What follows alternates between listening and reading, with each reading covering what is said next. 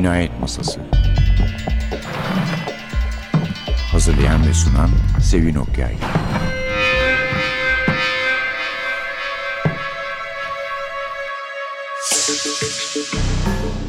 Merhaba.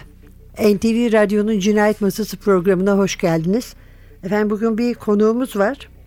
Size aslında ben geçen haftadan bunu haber verecektim ama malum ne olur ne olmaz diye sürprize geçirdim haberli programda. Evet bir yazar, polisiye yazarı tanıyorsunuz. Daha önce de gelmişti programımıza değil mi Esra? Evet sağ olun. İkinci kere de davet ettiğiniz için Ee, çok teşekkürler. Evet. Esra Türkekul'la birlikteyiz. Daha önce Kapalı Çarşı Cinayetleri kitabıyla gelmişti. Ve çok hoşuma giden bir karakteri var Berna. Evet. Berna ile e, bu sefer Cadı Bostanı cinayet değil mi? Cinayeti. Cinayeti. Cinayete. Bir tane, çünkü daha cinayet, birer birer gidiyoruz. evet. Cadı Bostanı cinayeti. Eh tabii ki muamma çözücümüz gene Berna. Ama bu sefer daha değişik bir Berna değil mi? Ya Berna biraz- biraz daha böyle insancıl oldu sanki. İnsancıl oldu. Daha bir şapşaldı. Hani bir şey beceremiyor gibiydi. Evet. Biraz şey oldu. Yani hani kitapta da o belli oluyor. Hani depresyondan çıktı. Hani böyle edilgince bakmak yerine kendi de bir şeyler yapmaya Normal karar hayata döner gibi Evet oldu. evet oldu. Bir de şey de yani daha da sempatik oldu. Çünkü yani ben Berna'yı çok sevmiştim. Farklı bir karakterdi her şeyden önce karakterdi. Hani o hanım karakterlerden çok farklıydı bir defa ama normalde polisiyelerdeki esrar çözücülerden de farklı bir karakterdi. Biraz fazla şey yapıyordu. Kendine güvenmeyişi biraz fazlaydı. Aslında bu, burada onu törpülemişsin. Ya tabii ilk kitapta şeydi yani sürekli işte içinden söyleniyor bilmem ne o bir yandan da edilgen Evet. olmasından kaynaklanan bir şeydi. Şimdi tabii ki tek başına cinayeti çözmeye kalkınca e artık herkesle uğraşıp sürekli içinden söylenmek hani bir şekilde de kısır bir Evet, şey bu sonuçta. evet. Onlar biraz azaldı artık çevresine yöneldi. Hani ne yapabileceğine e, yöneldi diyeyim. O yüzden de onlar biraz azaldı tabii ki. Bir de e, sen demiştin ya hani ilk kitapta çok beceriksizdi. Burada biraz daha böyle hesaplayabiliyor evvelden planlar yapıyor. Evet evet yani şey oldu dediğim gibi hani daha ilk kitapta cinayeti çözmeye kalkmamıştı istemeye istemeye Bulaşmıştı sonuçta aslında, bulaşmıştı. evet. Bu kitapta da hani biraz daha özgüveni yerine gelmiş birisi var karşımıza. O yüzden de işte ona evine yakın bir yerde işlenen bir cinayeti çok merak ediyor. Evet. Ya hani çözeceğine inanmasa bile elimden geleni bir yapayım diyor. Yani merakına Hani mahallemizdir nedir ne değildir bir bakalım Evet, falan evet, durumunda bir evet. parça. Evet. Evet o yüzden de düşünüp taşınıyor. Bir takım planlar kuruyor. Yani ufak tefek planlar kuruyor. Daha bir işi eline almış durumda bu, bu sefer. İlk kitapta çevirmendi değil mi? Ha Yani çevirmen. rehber çevirmen. Rehber çevirmen. Aynen öyle. İşte ilk kitapta turist gezdirmeye çıkardığı turist öldürülüyordu. Ondan sonra sonra o turist öldürüldü diye birazcık hani ona iş veren şirketle de biraz arası soğumuş Evet, gibi oldu evet. falan. Sonra gene cesaretini toplayıp aramış. İşte ara ara rehberlik de yapıyor. Ama asıl evde oturup çevirmenlik yapıyor. Yani çok Çevirmenlik aşırı yapıyor. sosyal Evet. birisi değil. Berna'yı sevmemizin bir nedeni de bizimle meslektaş olması. Evet Berna bir çevirmen.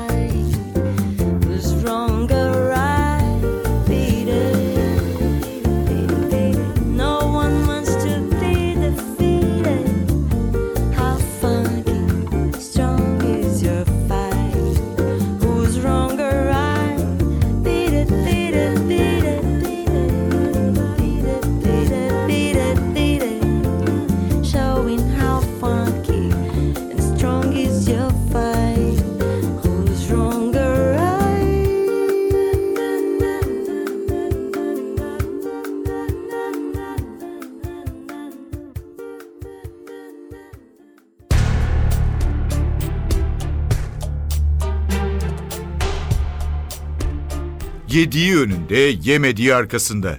Bizim zamanımızda depresyon mu vardı? Sen fazla müsamaha gösteriyorsun da ondan. Kalksın açılır o. Yatmayla bir şey olmaz ki. Kalksın. Akşam erken yatar o zaman. Annem sonunda patladı. 40 yaşında kadın. Çocuk mu bu Nazmiye? Sen de bazen çok abartıyorsun ama.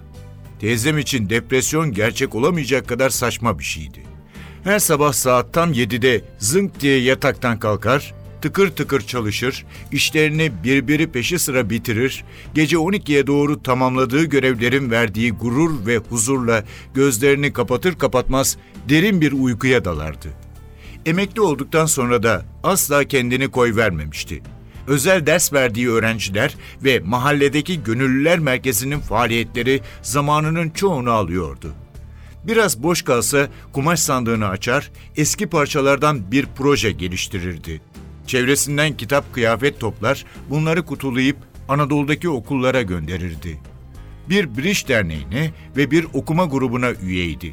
Ayrıca İstanbul gezilerine katılır, sık sık tiyatroya konsere giderdi. Acarlık bakımından rahmetli babamla çok iyi anlaşırlardı. Aniden kapı açıldı ve ikisi birden odama daldı. O sırada hiç evlenmemiş olan teyzemin bakire olup olmadığını gerekçeleriyle irdelemekle meşgul olduğundan ister istemez afalladım. Kardeşiyle başa çıkamamanın ezikliğini yaşayan annem, teyzemin arkasından bana yavru köpek bakışları gönderiyordu. Kendimi topladım ve doğruldum. Hayrola teyze, ne oluyor? Hayrola karyola. Günaydın hanımefendi. Akşam oldu kızım, kalksana. Teyzem mübalağalı hareketlerle kollarını iki yana açtı. Abartma teyze ya. Gece çok geç yattım. Abartıyor muyum? Ayol şu haline bak. Kaşınla bıyığın birbirine karışmış. Kendini iyice saldın. Ama olmuyor böyle. Bel altı vuruyorsun teyze ya. Hem sana ne yahu? Ben böyle mutluyum. Bana neymiş? Teyze anne yarısıdır kızım. Hadi çabuk kalk bakayım. Estağfurullah. Anne yarısı ne demek? Sen anne iki katısın teyzeciğim. Bu acımasız şaka sabrının sınırlarına gelmiş olan despot teyzemin tepesinin atmasına yetti.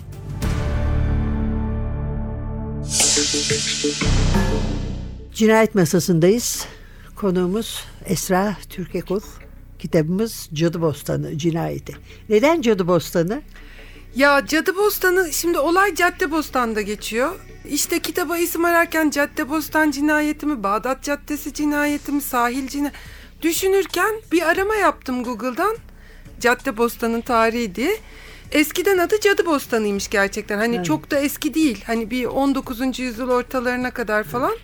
Cadı Bostanı olarak geçiyormuş orası. Gerçekten boş arazi. Tabii bostan Evet, adıyla şey evet. yapılıyor. Ormanlık da olabilir kısmen. Yerleşime açık olmayan bir yer. İşte halkımız da tabii ki boş arazilerde aydınlatılmamış, gece karanlık kalan yerler, tekinsiz Korkutucu. yerler, Evet, korkutucu. Cadılar. Cadılar kol geziyor demişler. Ee, Orada öyle komik yer isimleri de var. Mesela Şaşkın Bakkal'ın da bir şeyi var. öyle derler evet. Yani orada bomboşken iki tane üç tane ev varken bakkal dükkanı açan bir bakkalın şaşkın olduğuna hükmedildiği için şaşkın bakkal adı verilmiş derler. Yani Derler, Ee, evet. Ee, ama, bu şey yani Cadı Bostanı evet. Cadı Bostan'ın rivayetten öte İstanbul Ansiklopedisi'nde falan Ha, hani geçiyor. evet, Adı evet. gerçekten öyle geçiyormuş. Böylece Algan Sezgin Türedi'nin ilk kitabından sonra gene Bağdat Caddesi civarında bir cinayetimiz Evet. oldu. Evet Algan Sezgin Türedi de ben de hani biraz Bağdat Caddesi'nde Bağdat Caddesi. Yani Algan da Bağdat Caddesi çocuğu şimdi demeyelim de o İzmir'de ama. semtlerin hani sokaklarında büyümüşüz. Evet. Zaten Algan'ın karakterleri de Berna gibi ne resmi dedektif başta yani en başta e, ne polis sadece merakla işin içine girmiş elemanlar. Evet. Yani Berna da öyle. Vedat'la Tevfik de öyle. Evet. Cadı Bostanı'nda bir ceset bulunuyor. Evet. Berna'nın evine yakın. Aynen öyle. Sabah yürüyüşüne mi çıkmıştın? Nasıl rastlıyordu? Ya şöyle oluyor işte kitabın ilk başında var çok söylemeyeyim. Gerçekten de var o bölgede köpek yürüt yü- Ha, yürütenler var, evet. bilmiyorum. Köpek yürütücü mü derler artık. Köpek yürüten profesyonel olarak bu işi yapanlar var. Onlardan biri işte sabah buluyor cesedi.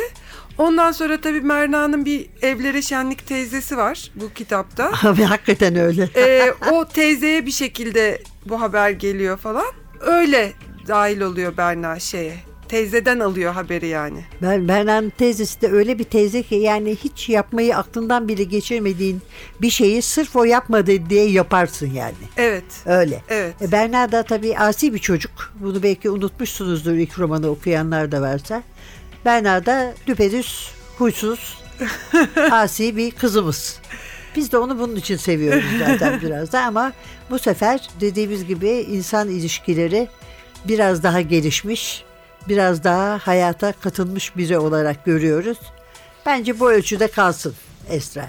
Çok da şey olmasın artık öyle. Doğru, doğru. Çünkü şey var yani işte siz de hani çok süper iyi bir polisiye okurusunuz. Hani çözülebilecek cinayetlerle dedektiflerin yetenekleri arasında da bir bağlantı, bir uyum olması Evet, lazım. evet. Yani hiçbir şeyden anlamayan bir dedektifin veya özel gücü olmayan birinin çözebileceği başka Yok tür. yok bunlar iyi bunlar iyi bunlar için bir şey demiyorum. Şey için diyorum yani huysuzluk insanlarla Ha, ha, anladım. Artık öyle cici bir şey de olmasın yani. Çünkü Berna öyle bir karakter değil. Ya işte orada şey olacak yani karakter zaten hani hepimiz değişiyoruz. Hepimiz bir şeylerden etkileniyoruz. Ama hani karakterimizin bazı yönleri aynı kalıyor. Bazı yönleri de törpüleniyor. evet, evet, o o tabii, şekilde tabii, bakıyorum tabii. ben ona.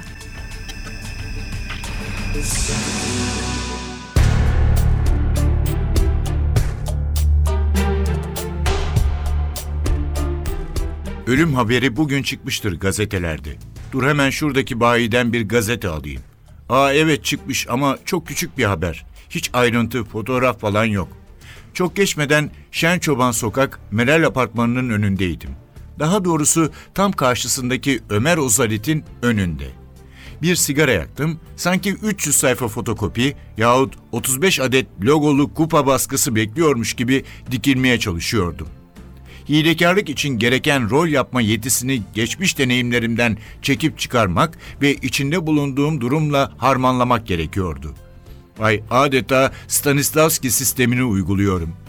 Selçuk Borca'nın oturduğu apartmanda satılık bir daire gözüme çarptı. Hemen yanındaki eski ve bakımsız apartmansa müteahhite verilmişti. Boşaltılmış, yıkılmayı bekliyordu. Az buçuk para edecek hurda malzemeler söküldükten sonra pek yakında binayı un ufak edeceklerdi. Dairelerden getirdikleri Nuh Nebi'den kalma dökme demir kalorifer peteklerini bahçenin bir kenarındaki hurda yığınına taşıyan iki amele ağır çekim hareket ediyordu. Sanki yeterince gayretkeş değillerdi. Üstlendikleri görev asla bitmeyecekti. Bu görüntünün aldatıcı olduğunu, yaptıkları işin ciddi anlamda efor gerektirdiğini tahmin edebiliyordum. Standart bir plaza erkeği tek bir peteği taşıdıktan sonra disk kayması tanısıyla anında hastaneye yatırılırdı. İşçilerden biri sigarasını yakıp mola vermeye karar veren diğerine Kürtçe bağırmaya başladı. Fırçayı yiyen de yüksek perdeden cevap verdi. Şimdi anlayamadığım bu dilde gümbür gümbür tartışıyorlardı.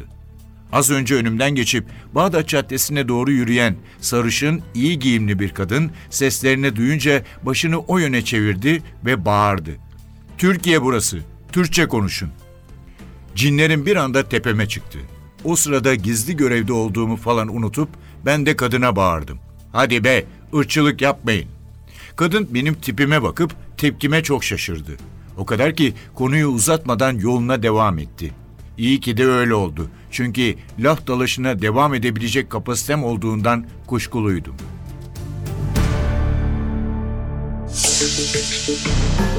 Konuğumuz Esra Türkekul. Kızımız Berna'dan söz ediyorduk. Kızımız Berna da onun ilk kitabı Kapalı Çarşı Cinayetleri ve şimdiki kitabı Cadı Bostan Cinayetlerinin yani dedektifi hafiyesi değil tabii. Esrar çözücüsü diyorum ben ona. Esrar çözücüsü oluyor.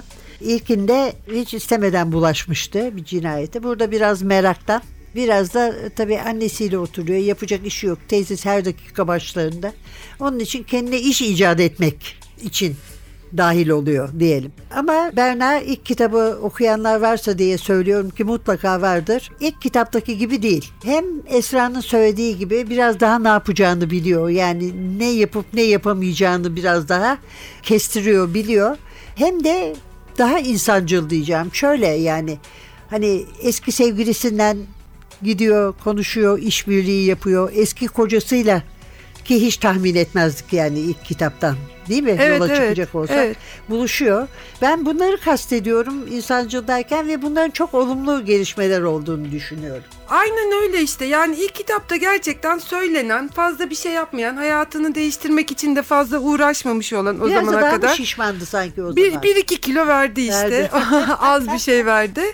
Yani hani işte e, ben terk edilmiş, boşanmış kadınım falan diye şey yapan. Hani bunun ahlanıp vahlanan bir tipti aslında birazcık. Ama şimdi işte biraz kendine güveni Her yerine şeyde geldi. kızıyordu bu yüzden. Ha o yüzden de herkese karşı negatif yaklaşıyordu, kızıyordu. Gerçi karşısına çıkan tipler de hani bazısı hak ediyordu. O da ayrı mesele. Şimdi hani bunlara odaklanmak yerine kendine bir uğraş buldu ve bizim bu kitaptaki uğraşımız da bir cinayetin çözülmesi. Kendi kapasitesiyle sıradan bir insan neler yapabilirse Evet. onları hepsini yapmaya çalıştı. Evet, elindeki silahları da demeyeceğim ama imkanları, imkanları Evet. gerçekten iyi kullandığını görüyoruz bu kitapta. Belki bu eskiden arasında mesele olan kişilerle yeniden bir araya gelebilmesini buna da biraz borçluyuz. Tabii yani kendisi bir şeyler başardıkça artık yani komplekslerinden biraz aşmış oluyor. O şekilde de herkesle daha rahat diyalog kurabilmeye başlıyor. Daha güvenle yaklaşıyor ve sonuçta bir şekilde de kendi imkanlarıyla çözmeyi başarıyor. Yani düpedüz bizim taraflarda dedektiflik yapıyor yani. Onu böyle oturmuş kafede karşı tarafı keserken falan görünce böyle bayağı sahil yolunda tur atıyormuş gibi Ya o sahil zaten çok güzel bir yer. Ben çok seviyorum orayı. Birazcık da hani zaten o bölgeleri arka plan olarak almamın bir sebebi de o yani sonuçta. Kendine ait farklı bir ortamı var oranın. Rahat. İnsanlar işte öğrenciler, gençler, yaşlılar herkes orada gidip vakit geçirebiliyor. Hiçbir ücret ödemeden yani hem de çok evet, uygun evet, hani evet. bütçenize de bir Evet, zarar evet. vermeden. Güzel bir yer. Bizim oralar güzeldir yani daha doğrusu. Şimdilik öyle.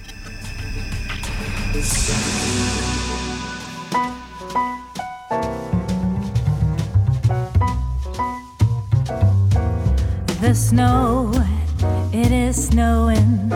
The wind is blowing. But I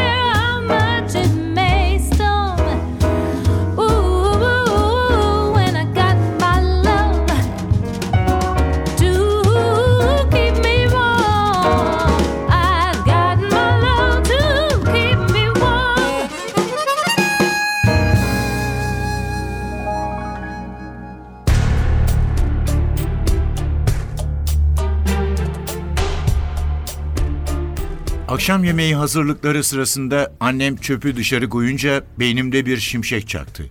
Sade bir vatandaş olarak yapabileceğim bir dedektif numarası daha vardı. Selçuk Borca'nın çöpünü çalacaktım. Hedefim gayet basitti ama etkili miydi bilemiyordum. Yapmaya değer mi? Niye değmesin ki? Taş atıp da kolum mu yorulacak? Sürekli havlu atıp yenilgiyi çabucak kabul etmekten bıkmıştım artık. İlkokul arkadaşım Sümüklü Zehra bile yarım maraton koşuyordu. Facebook'ta görmüştüm. Ben neden bu kadar azıcık bir hayata sıkıştım? Sırf inat olsun diye kalkıp toparlandım. Yüzüme ve koltuk altlarıma su çarptım. Mutfaktan ileride çöp için kullanılmayı bekleyen market poşetlerinden iki tane aldım. Sırt çantama tıkıştırdım. Anne, benim iki dakika işim var. Dışarıdan bir şey istiyor musun? Bu sağanakta nereye şimdi? Ya bir şey alıp geleceğim. Doğruydu da aslında bir anlamda. Yemeğe geç kalma da gelirken iki tane limon al demekle yetindi. Hayvan gibi yağmur yağıyordu yalnız. Tişörtümün üzerine şeffaf yağmurluğumu giydim. Ayağıma da yağmur çizmelerimi geçirdim. Sırt çantamı alıp kendimi dışarı attım. Aynı gün içinde üçüncü defadır Ömer Osadet'in önündeydim. Selçuk'un apartmanına bu kez nasıl gireceğimi düşünüyordum. Sesimi kalınlaştırıp su diyebilirdim. Daha önce gördüğüm kadarıyla kamera sistemi yoktu çünkü. Cesaret almak için bir sigara yaktım. Tam o sırada bir araba gelip Meral apartmanının otopark bariyeri önüne manevra yaptı. Bariyer açıldı ve otomobil arka taraftaki otoparka doğru gözden kayboldu. Hemen sigaramı söndürdüm. Zamanlamayı ayarlamalıydım. Otoparkın yolunu gözlemeye başladım. Bir dakika sonra orta yaşı geçmiş ciddi bir adam çadır gibi bir siyah şemsiyeyle göründü. Ben de adımlarımı apartman kapısına onunla hemen hemen aynı anda ulaşacak şekilde senkronize ettim. Adam kapıyı anahtarıyla açıp geçmem için tuttu. İyi akşamlar dedim. Sıradan, sıkıcı ve zararsız görüntümün dedektiflik için ne kadar avantajlı olduğunu bir kez daha fark ettim. Adam bana dönüp ikinci kez bakmadan asansöre yöneldi. Ben de tıkanmamak için yavaşça merdivenleri tırmanmaya başladım. Selçuk'un çöpünün muhteviyatını düşünüyordum. Sırt çantamdan evden getirdiğim poşetleri çıkardım. Selçuk'un çöpünü parmaklarımın ucuyla kaldırıp iki kat poşetin içine tıktım. Pis suların falan akmasını istemiyordum. Zaten ağır ve cıvık bir şeyler vardı içinde. Meral apartmanından çıktığımda Topkapı Sarayı'ndan kaşıkçı elmasını çalmışım gibi bir gurur içindeydim. Bağdat Caddesi'ndeki lüks bir marketten limon aldım.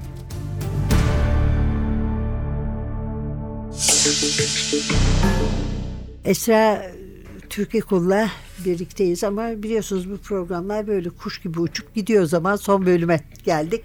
Devam edecek misin Berna ile Esra? Öyle bir niyetin ya var mı? bir tane daha var aklımda fikir. Şeyi düşünüyorum arka Hiç planı. değilse bir üçleme olsun. Ha be. evet zaten ilk şeyde siz demiştiniz bir üçleme iyidir Evet, falan evet, gibi bir evet. şey dediğinizi ben Evet. çok iyi hatırlıyorum. Üçüncü kitap hakkında var fikrim. Bu hayvansever camiasını arka Ha. plana almak istiyorum. Yani şeyde Burada da bir adım attın köpek hafiften gezdiriciyle. hafiften köpek gezdirici, kediler mediler rol oynuyor kitapta. Evet.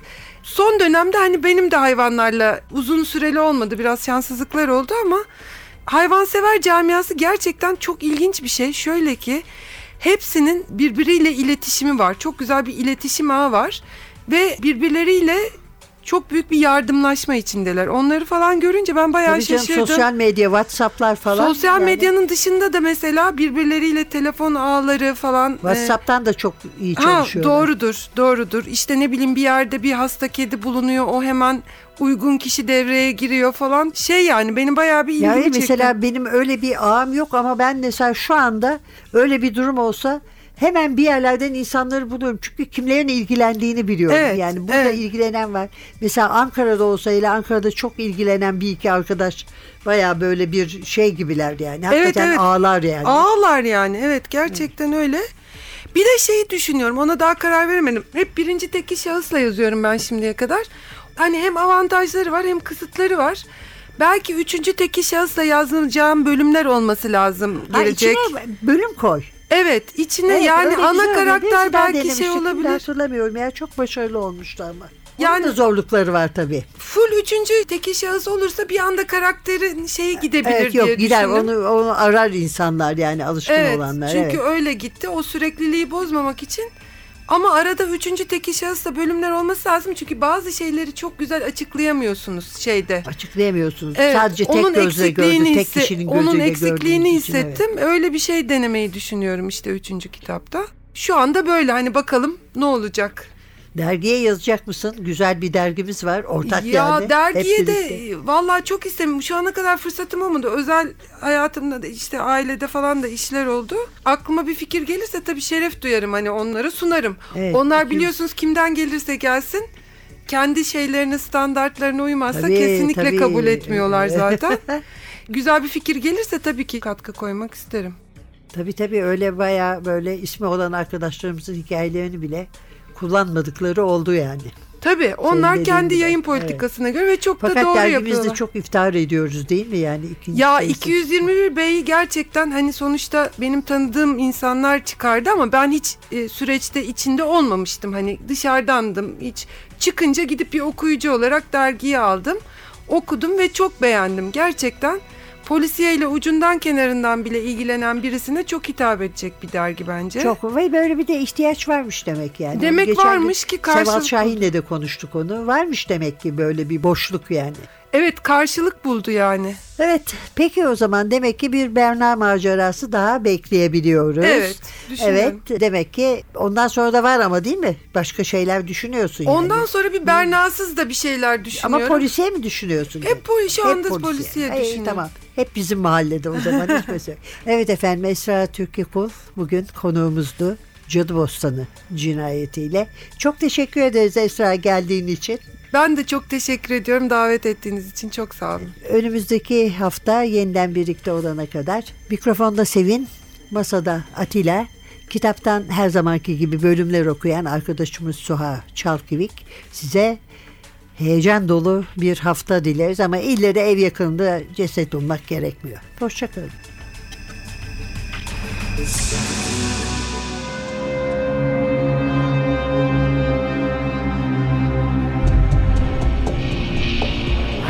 Cinayet Masası Hazırlayan ve sunan Sevin Okyay